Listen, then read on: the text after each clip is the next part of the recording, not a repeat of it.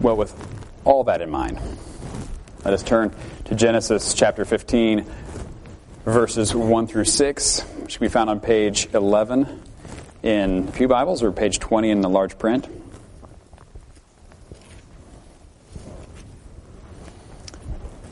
Genesis 15, verses 1 through 6. Before we read, let's pray. Heavenly Father, we do thank you again for this day that you have made, and God, we thank you for the ways that you have continued to reveal yourself to us through creation, through uh, your written word, and mostly, most of all, through Jesus Christ, your word made flesh. Lord, we ask this morning, as we hear your word read and proclaimed, God, that you would give us ears to hear minds to understand, and hearts ready to be changed by you, for you. That we would become ever more today by your word and your spirit the people that you created us to be. It's in Jesus' name that we pray. Amen.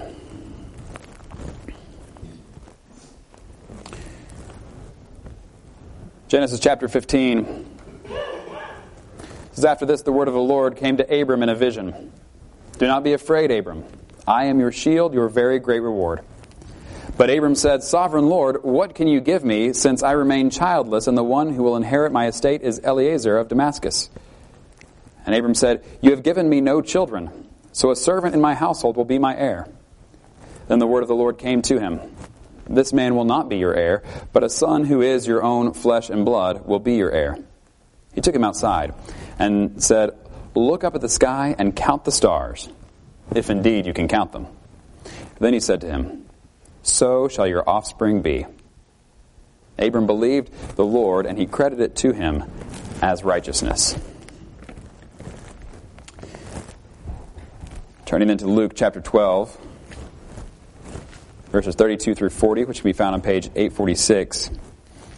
Your Pew Bibles are 1620 in the large print. Luke chapter 12, verses 32 through 40.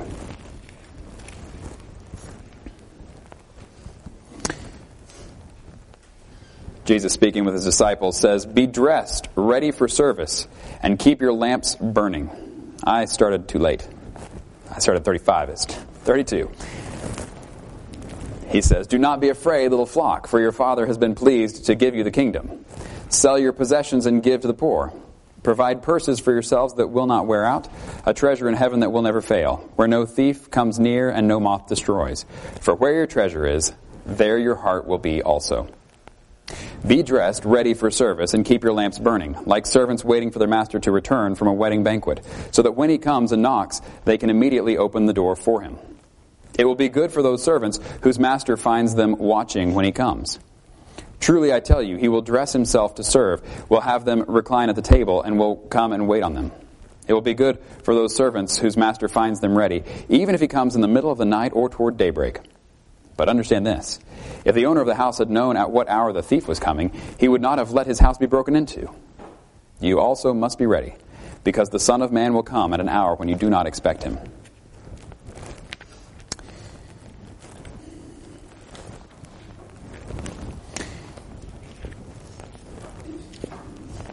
We will be looking at Hebrews chapter 11 this morning. Which is actually one of not only the most famous chapters in the book of Hebrews, but one of the most famous chapters in all of the New Testament, and maybe even all of the Bible. Yesterday, as you know, was Valentine's Day, and a lot of people are talking about love. Good reason. We're going to skip that one today. You know, in the uh, in the love chapter of the Bible, 1 Corinthians chapter 13, when it talks all about love, it actually ends by saying, you know, everything, all these other things are going to pass away. And these three remain faith, hope, and love, and the greatest of these is love. Well, today we will actually be talking more about faith and hope, and primarily faith. And what is it that, uh, why is it that that's one of those things that's going to remain? After everything else has passed away, why is it that faith remains? Why is it that hope remains? What are these, what do these things have to do with us? And try to dispel some of the um, misunderstandings about what faith is. You know, Paul also writes in Ephesians chapter uh, 2 For it is by grace that you have been saved through faith. It's by grace that you have been saved through faith. And this not from yourselves, it is the gift of God, not by works, so that no one can boast. We are God, for we are God's handiwork, created in Christ Jesus to do good works which God prepared in advance for us to do this faith seems to have a pretty central role, and in fact, that's what uh, the author to the Hebrews is saying. Writing to these Hebrew uh, people who had been following Jesus, but now had been thinking about maybe turning away, and he says, No, no, no. And last week we looked at. Um, we looked at some encouragements and some things. Here's what you can actually do practically as a Christian. Today, We'll get some more of that in a couple weeks. But for today and next week, we're going to kind of take a step back again and look at sort of an Old Testament, all of the Old Testament in two Sundays. Do it in two chapters, or in one chapter. We'll split it up into two. But um, someday I would love to take this one chapter and spend like a year in it. and go through everybody they mention because what he does, is he just runs through person after person after person uh, kind of in chronological order from the Old Testament and says, Remember how the whole Old Testament began? Remember how everything in the world began? And then remember what happened next and what happened next and this person and this person and this person in our history? And all the people in, that he would have been writing to, these Hebrew people, would have said, Yeah, yeah, we know all of that. And today we go, That kind of sounds familiar. Some of it. So I'd love to actually go through person by person to get us as familiar with all these names as they would have been then. I think this chapter would mean even so much more. But for today, all we're going to be able to do is kind of give that flying over survey of it all as he uh, relates it to see what it means to give these examples of people who lived by faith. Last week, we also uh, defined faith kind of as a good working understanding of it, which is now on the cover of your bulletin there, so you can take that home and hang it on your refrigerator or something. uh, following actively, I trust Him. In other words, faith is not just something that we believe to be true, but doesn't affect our lives at all. Faith is actually something where we believe it to be true, and because we believe it to be true, it actually completely changes how we live.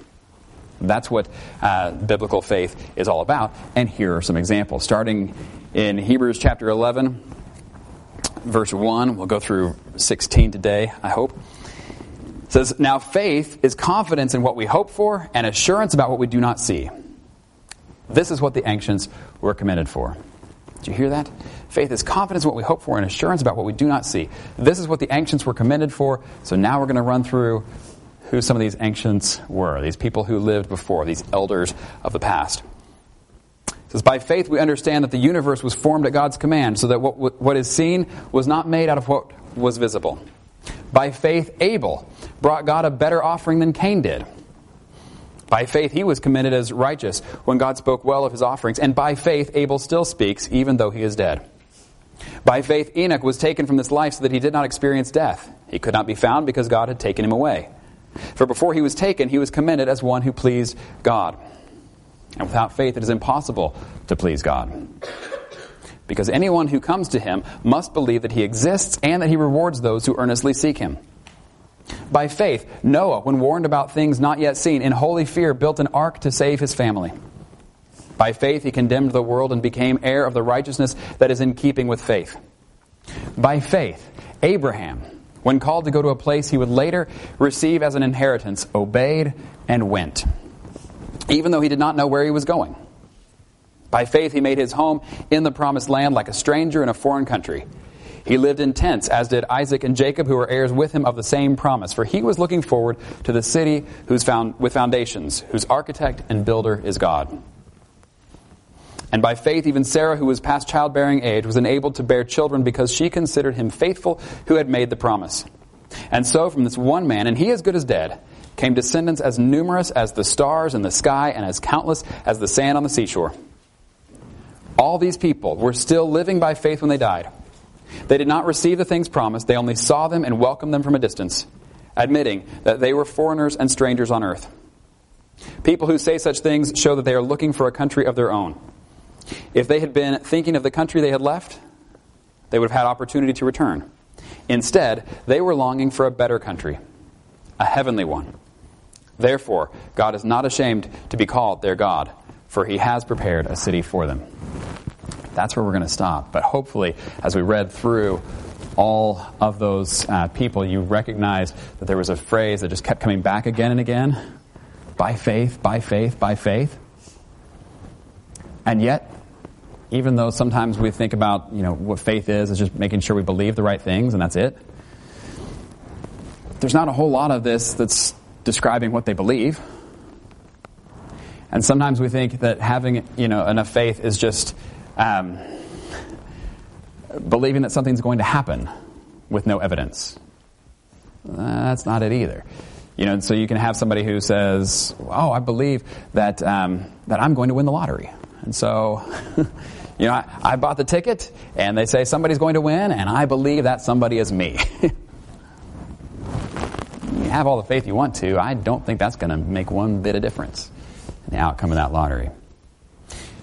Um, however, what we see with all these people is that their faith is what actually changed their lives. That they started living differently because of their faith. And so what we see is evidence after evidence of their faith in what they're doing. And so you have, um, you have Abel who's actually offering a sacrifice. That's a good sacrifice. Why? Because he gets that first part that we just skipped over there. Of by faith we understand that the universe was formed at God's command. That that everything that exists came from God. It didn't just sort of happen on its own, and everything is just sort of a matter of chance. See, if you were in the lottery game and uh, and somebody said, you know, you can't have faith about this. This is just a game of chance. And somebody, uh, you say, no, no, no. I do have faith that I'm going to win because I know somebody who's running the lottery and they've assured me I'm going to win okay, that may work, but they'll probably get in a lot of trouble. because they are now um, getting involved in what is supposed to be a game of chance. And I think that's one of the things that really bugs people about the idea of God creating the world, is when they have kind of adopted this idea that the whole universe is set up as one big game of chance. Then for anybody to say otherwise, that somebody's actually intervening, that somebody's actually controlling or manipulating any of it, they say, ah, it's cheating, you can't do that. And so there's kind of this instinctive, no, not that. But he says, actually, that's where it all begins. Is saying we understand that that's where it all came from. And that everything else kind of comes from that. This understanding that God is overall, He is the creator of it all, and therefore, He is the one who gets to rule it all. And in case you think, by the way, that I'm setting up some sort of distinction between, um, or separation between uh, theology and science, between science and the Bible, that sort of thing. I am not. One of my favorite quotes uh, comes from Dr. Francis Collins, who is a very good scientist in his own right, one of the uh, heads of the project, the Human Genome Project, and uh, also devout Christian. And one of the things he said is, talking about this issue between science and religion, he said, you know, science is not threatened by God, it is enhanced. And God is certainly not threatened by science because He made it all possible. And I love that. The idea that when understood rightly, they go together very, very well.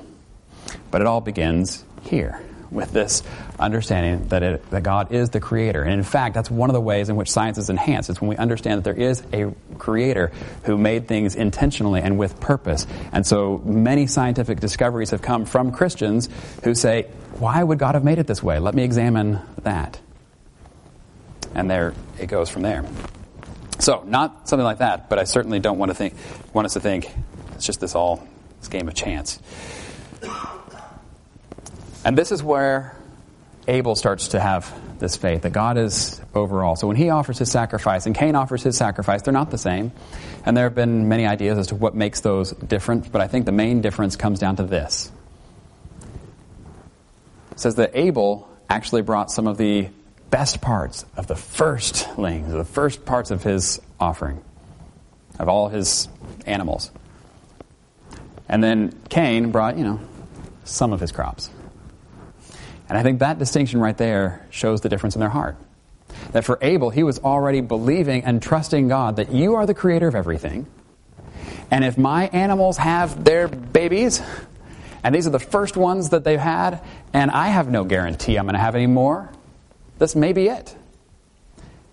I'm still going to give those to you because I believe they're yours. And I believe that you're the one who created all of it. I believe it all ultimately belongs to you. And I believe that if I give them to you, if you provided these, you can provide more. On the other hand, if you give just, I'll take what I need first, and if I have any left over, God, then you get those. This is Cain's sacrifice, which says, I don't trust you, God. I don't know that if I don't hoard this, I mean, you may not provide for me in the future. I know you've got, you, know, you gave me this, and thank you very much for that. Now let me hang on to it tightly. And, and so there is a distinction. There's a difference between the first and the last. But it's not, um, it's not just by rule, it's by heart, if that makes sense. It's an understanding of God is the one who is the provider. He is the source of it all, and He is uh, the one to whom it all belongs. And because of this, he's committed as righteous, because he believed that God is who he says he is, that he would do what he said he would do. The same thing with Enoch, which we're not going to spend a lot of time on him because the Bible just barely mentions him, but it's mentioned here in, uh, in the sense that because he walked with God, that he somehow pleased God in such a way that he did not experience death, but was taken straight to heaven. You can read about that for, its, for yourself. It's one line in Genesis, the middle of a genealogy. And then he, but he uses this individual to make the point that this man must have had faith because, he says, without faith, it's impossible to please God. There is no way to please God apart from faith which is probably why Paul says, For it is by grace that you have been saved through faith. That that's an essential component of our salvation, is that there is faith involved. How is this involved? It says, every, anyone who comes to God, and that's what we've been talking about. That all the stuff that Jesus has been doing, the way that he's better than the sacrifices, the way that he's better than the priests, the way that he's better than the law of Moses, the way that he's better than the angels, the way that he's better than the tabernacle itself, the way that he's better than all of it, is because he actually makes the way possible for us to come to draw near to God with sincere heart. And so it says, anyone who does this, though, you have to believe that God exists. You can't draw near to a God if you think that God doesn't really exist anyway.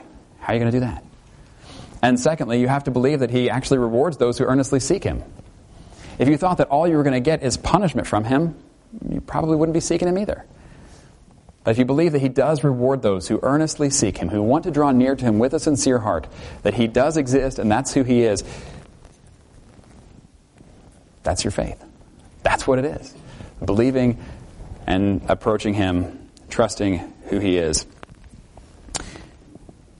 And this is what pleases God. Then we have Noah, the example of Noah who says, uh, when warned about things not seen, in holy fear built an ark to save his family. Two things quickly on him. One, there's a big part of this whole passage that has to do with things not seen, right? And that's what faith is. It's this confidence in what we hope for and assurance about what we do not see. And what we hope for is what God has promised. But we haven't seen it realized yet. But it's an, a confidence and assurance about that, that God who promised as uh, Numbers tells us, God is not a human that he should lie, not a human being that he should change his mind. Does God promise and then not act? Does he speak and not fulfill? I mean, that's, that's, this is who God is. When he says, that's how it goes. And you can look at Noah and you say, okay, well, what about, uh, what if God told Noah, hey, there's going to be this big flood, so you need to build an ark? And Noah had said, ah, another forecast for rain. We know how those turn out. Maybe I'll need an umbrella. Maybe I won't need anything at all. But God doesn't forecast like we forecast. We look at the evidence and we make our best guess. But God says, I'm the one who makes it rain. So when I say it's going to rain, it's going to rain. And so this is, again, where Noah takes God at his word and says, If that's what you say, I believe you, and I'm going to now live my life according to that. Even though I haven't seen a drop of rain yet, I'm going to start building a boat. I'm going to spend my waking hours building a gigantic boat before I see one drop of rain because I believe that your promise will be fulfilled. And it's only in uh, having his life changed by what he believed about God that he and his family were saved from that flood. And then we have, of course, Abraham and Sarah. We get a lot more on them. And the idea here is, again, that believing the confidence without seeing. You realize when God calls Abraham to go, to leave your family and your father and your home and all that, and go, he doesn't say, and I want you to go, and I want you to take this particular road, and then take a left here, and then you, and then when you see the this, you're there, and you go ahead and put your stake down and start building your home. He said, No, I want you to leave all that behind and follow me. That's it. Come and to the place that I will show you. And so Abraham leaves. He doesn't see the end in advance. All he knows is that God has made a promise, and so he follows. It sounds a little familiar, though, doesn't it? This come, follow me. That's what Jesus said to the disciples who were not yet disciples. They were still fishermen on a boat with their dad. And Jesus walks up and says, basically, leave your father and your family and your home and your job and follow me. And the same is true for us. As we're all asked to do. Follow him. And through this, point out one other thing. We've seen several people so far who have all been living by faith, and yet they were not doing the same things. And I think it's important to note that. What they all had in common is they all believed that God, was, that God is who He says He is, that He was, would do what He said He would do. And they built their lives around that. That's what they had in common. And how that worked out in their lives was very different.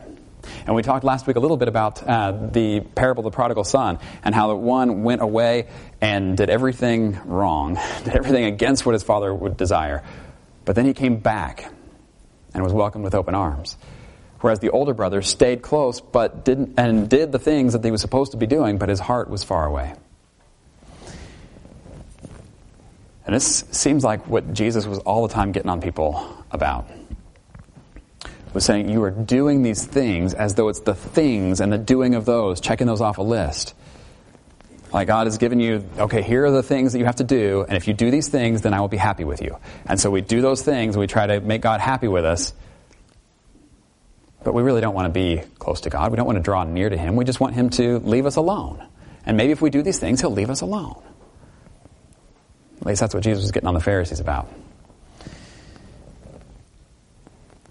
And so what, uh, and when we come up with these lists sometimes, is we see something like this and say, oh my goodness, I see it. Noah was a guy who was living by faith because he built a big boat. I should go build a big boat, and then God will be happy with me. Nope.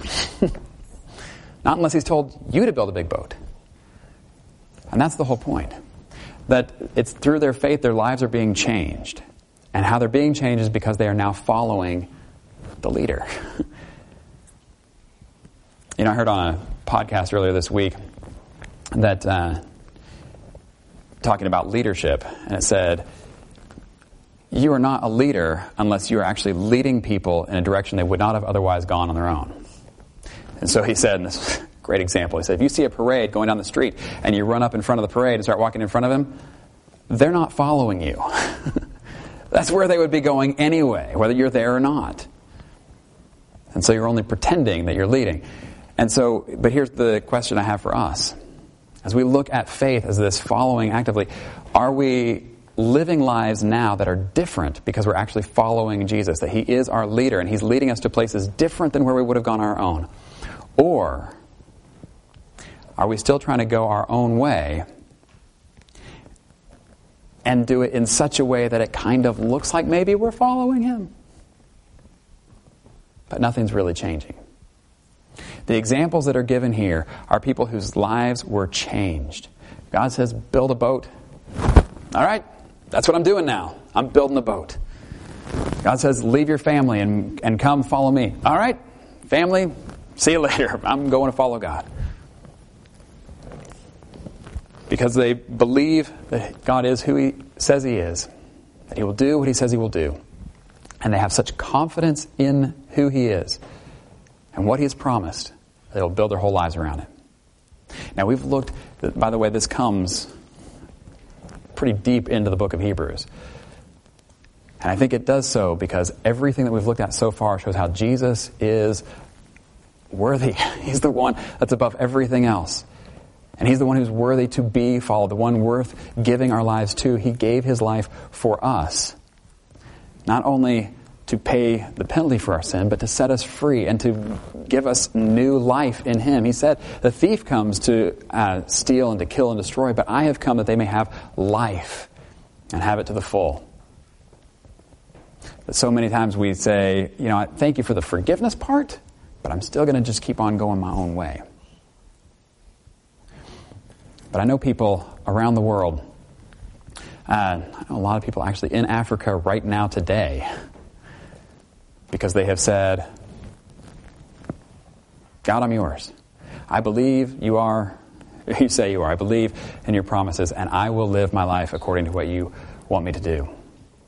And so they are there serving him because they felt the call from him to go to Africa and tell others about Jesus. Does that mean then that we should all say, oh, well, if that's what you do to make God happy, then I'll just go do that? Nope. Because sometimes he calls us to go, to places like Africa. And sometimes he calls us to go to places like El Dorado, Christoval, Sonora, San Angelo.